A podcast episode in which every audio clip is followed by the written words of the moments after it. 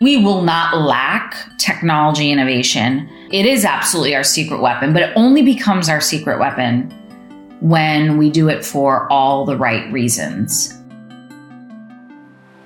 Welcome to S H I's Innovation Heroes, a podcast exploring the people and businesses driving change in our drastically disrupted world. I'm your host, Peter Bean.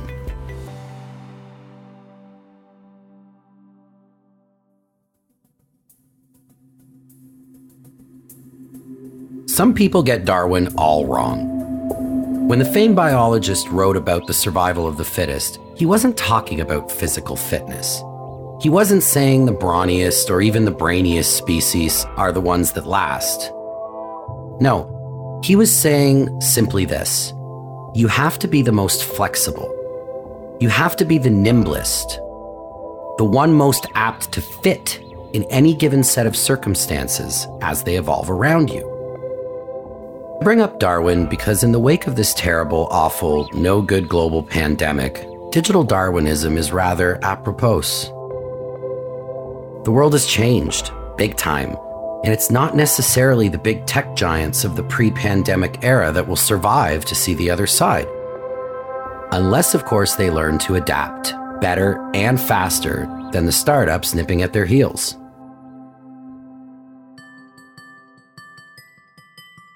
Which brings us to our guest today and the company she represents. Michelle Chiantera is the V P of Growth Marketing for Cisco in the Americas.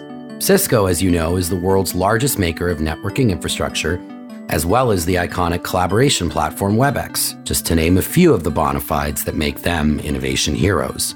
The questions we have today are, how is this technological giant finding its footing in a new and disrupted planet? How are they surviving? And where will they go next? The answers will shine a light on the imperative facing all innovation heroes in businesses of all sizes. It doesn't matter how you built your success yesterday, if you find yourself in a new world today. Oh, and just in case you needed any more proof that Cisco is one of those titans of tech, it just so happens that on the day we had this conversation, Cisco announced it had sold its one hundred millionth I P phone. I think that calls for a brief clip of the world's most famous hold music.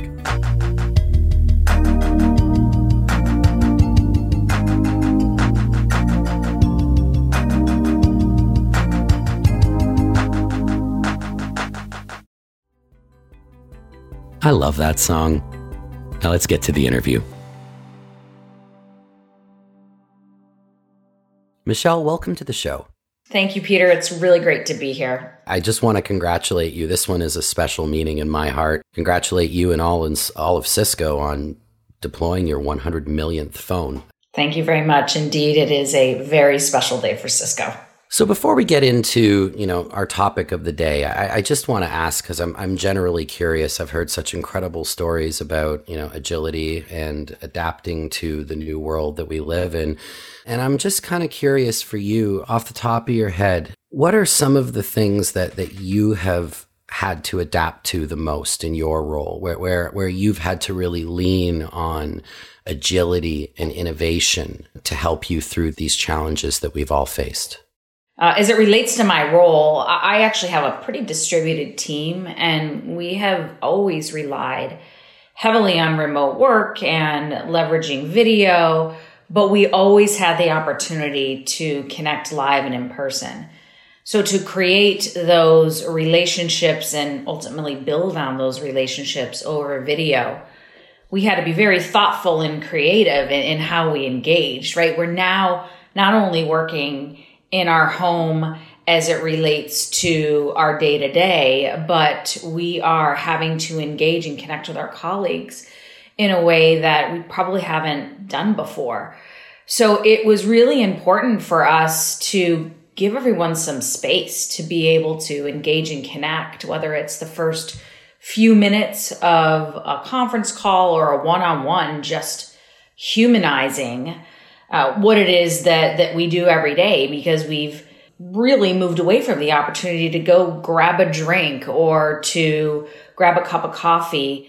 The way you touched upon humanizing in being more thoughtful and creative in, in your video experience. That really resonates with me, the humanizing of the virtual experience. Because I think, you know, before the pandemic, we all tried to be who we were in person on video. Yeah. And that's gone now. You know, now we're meeting with people and, you know, people wearing T-shirts and ball caps and their kids are there and they're playing Lego. You know, there's there's dogs on people's laps, or people pull out their guitars in the middle of a meeting. I mean, it's that humanizing factor for me has been one of the most beautiful silver linings that I've seen.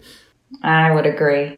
I do think that it makes it just a bit more human, and also people are accepting. And that to me has been uh, one of the, the positive things that have come out of this.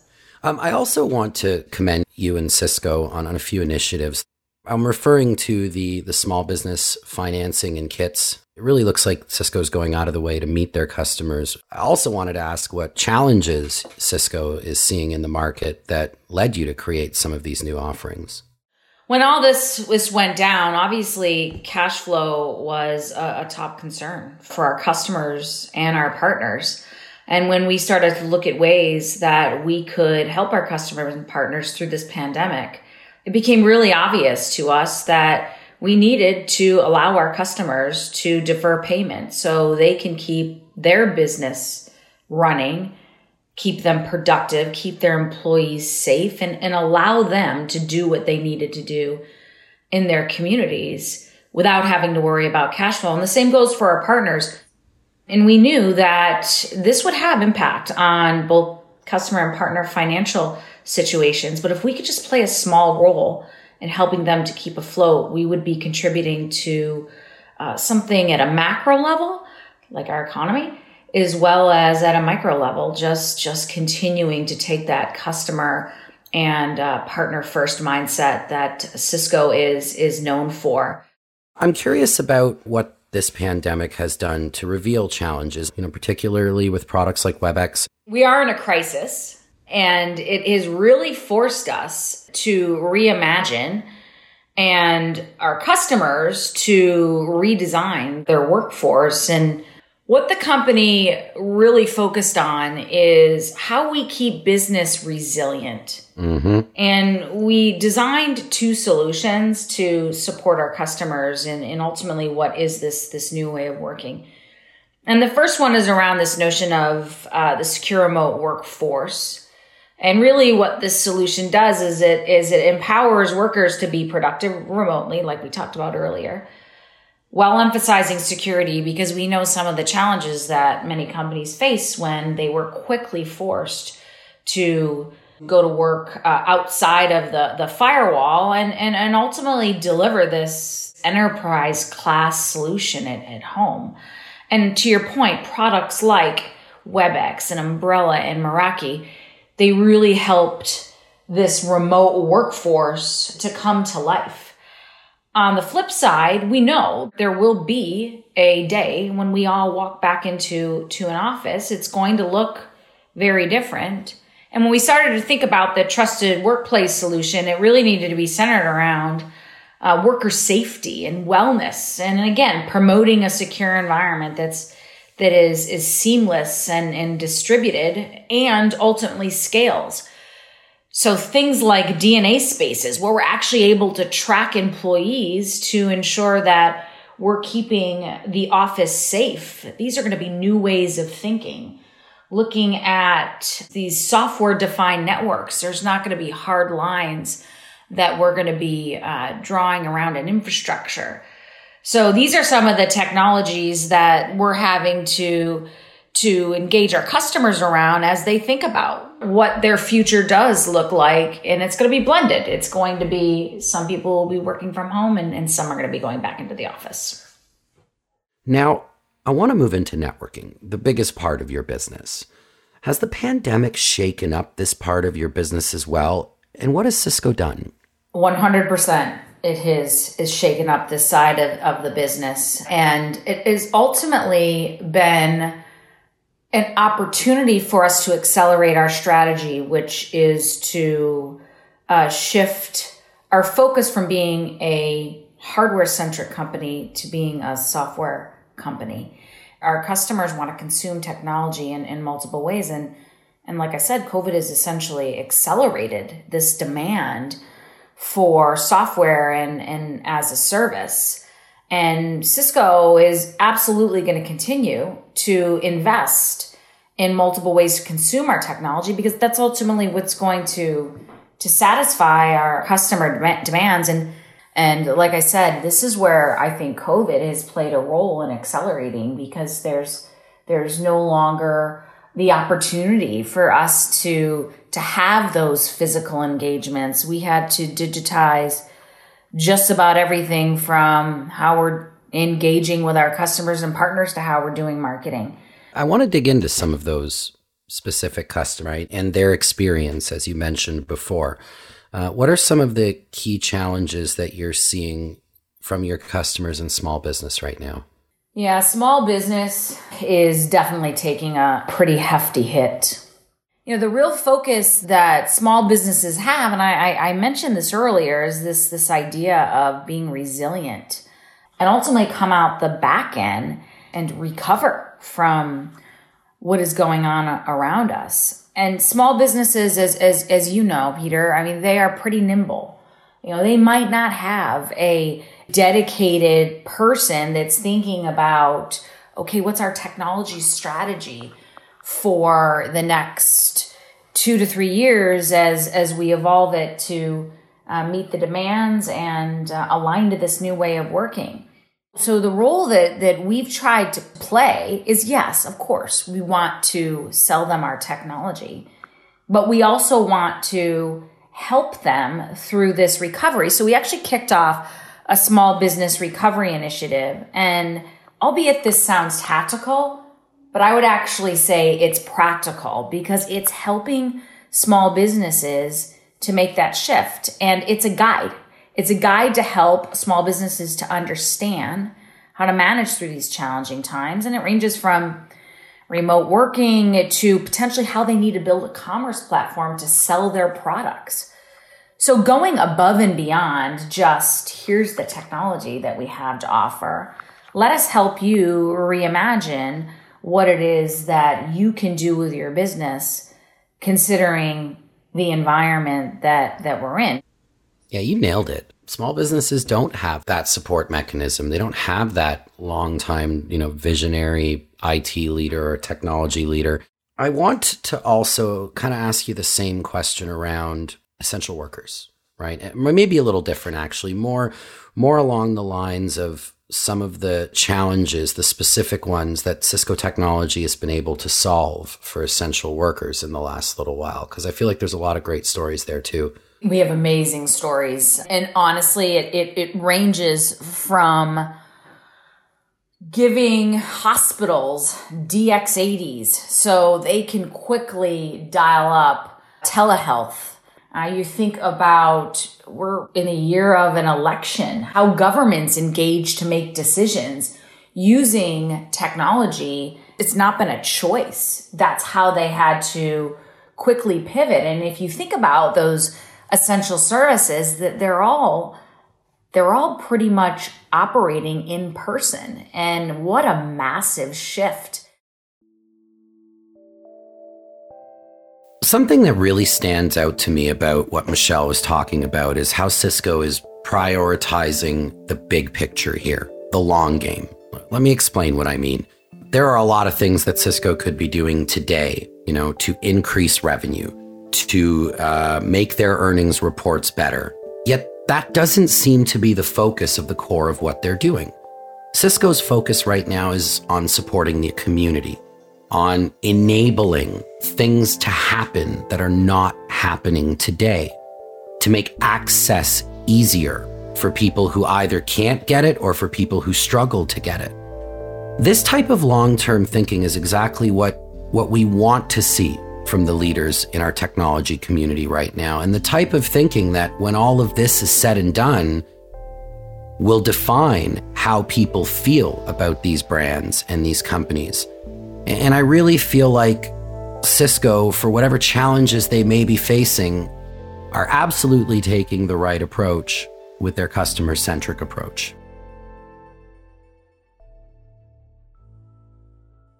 I want to go back to D N A. I'm constantly fascinated by that solution. I have to believe that in the halls of Cisco, you're seeing many new applications for D N A spaces. What are the ones that get you excited? I would say there's so many applications to consider, but what's really cool is looking at all these different companies that are standing up these applications that are going to help businesses to actually operate in a more streamlined fashion. So I don't know that I could pick one. My daughter goes back to school. She's gone back to school five days a week. And the way that she has to be picked up is I use an application called Pick Up Kid. And I don't even need to engage with a human being. I click the button that I'm announcing that I'm here and my kid comes out the door. So it's that kind of mindset that companies are going to have to think through as they uh, evolve what their their secure remote workforce and trusted workplace looks like. Yeah, it's exciting stuff. I, like you, get a little overwhelmed when I start thinking about all the different things that could change for the better, driven by technologies just like just like D N A, right? So I have to believe that a lot of this is probably rolling up to you and your role in marketing. It sounds to me like the messaging is just so important right now, right? You can have the best technology in the world, but if you don't have the right message, the right story, something easy for someone to consume and understand that, you know, you're, you're dead in the water. Do you find that your role in creating that messaging has changed a lot in, since the start of the pandemic? Oh my gosh, it is drastically changed. So moving from product specific to outcome-based conversations is something that's accelerated. But here's something that, that I don't know that we thought about as marketers, that we thought about as salespeople, as we thought about as companies. When we all went back to our, our we all went into our home offices, the dynamic changed. So, so when you think about marketing to a business, you're marketing to a person that's sitting in an office, right? Pre-COVID, you can have a very, very different tone. But now we're marketing to a person that's sitting in their house. The level of being personal has just gone through the roof. So we have to not only talk outcome-based, but we have to really shift our tone. And this is why we did things like we built the Small Business Recovery Guide. We build WebEx V O Ds so people know how to leverage it. We had to have empathy in our tone, and we had to deliver things that were of value and in a way that felt very human. And what I often like to say is we need to sell, but we need to sell with heart. So it is, it is a change in dialogue and a change in tone. Looking to the future, what do you think is the innovation happening right now that's going to be or have the biggest impact? Um, what's your secret weapon for the future at Cisco? Yeah, Peter, this is uh, this is a super topical question and, and conversation that that we have in the walls of Cisco. So look, there's going to be technology innovation popping up left and right, uh, to our conversation earlier around these applications that are going to get stood up, to our needs to ensure we've got uh, infrastructure that can support connectivity, five G. We will not lack technology innovation. It is absolutely our secret weapon, but it only becomes our secret weapon when we do it for all the right reasons.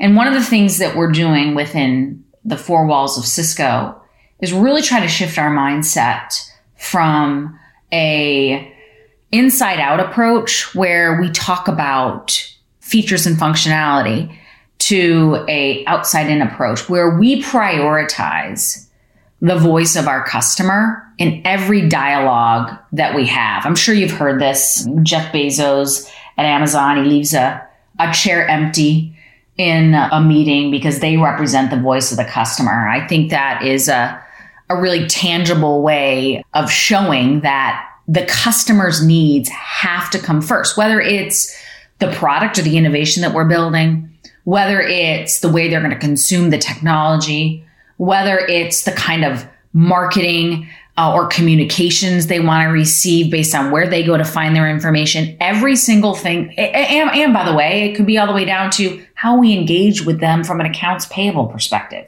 we have to consider how the customer is going to experience it. So we are really putting a lot of emphasis in looking at data, historical data, uh, real-time data, predictive data. So any decision that we make will absolutely have the customer in the forefront. And that, I believe, will be our secret weapon, because if we can get it right for the customer, everything else will fall into place. I can't argue with that. Michelle, I want to thank you for being here. Uh, this was a great conversation. Uh, thank you so much for taking the time. Again, congratulations on the announcement today. And I hope to have you back sometime soon so we can talk more about some of the exciting things that Cisco is going to do to help change the world for the better. Awesome. Well, thank you so much for having me. It was a, an absolute pleasure to have this conversation.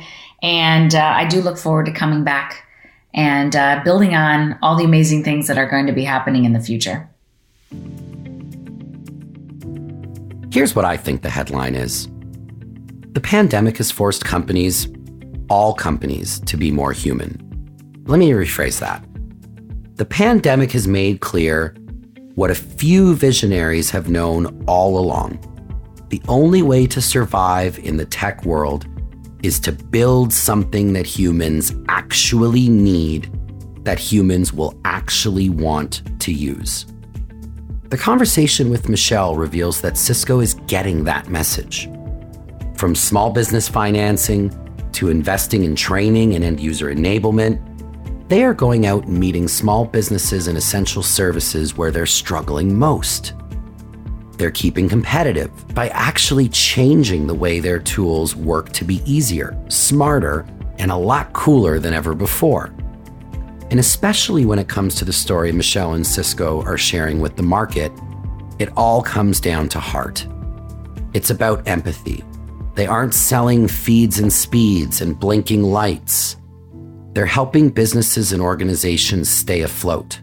They're making things safer, easier, and better.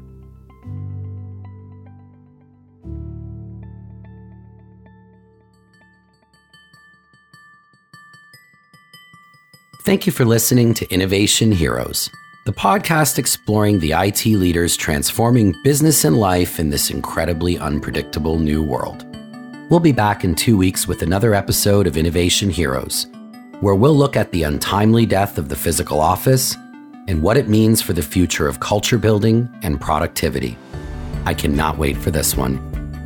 If you like this episode and the show, please support us by leaving a five-star rating and a comment. Without you, our show wouldn't exist.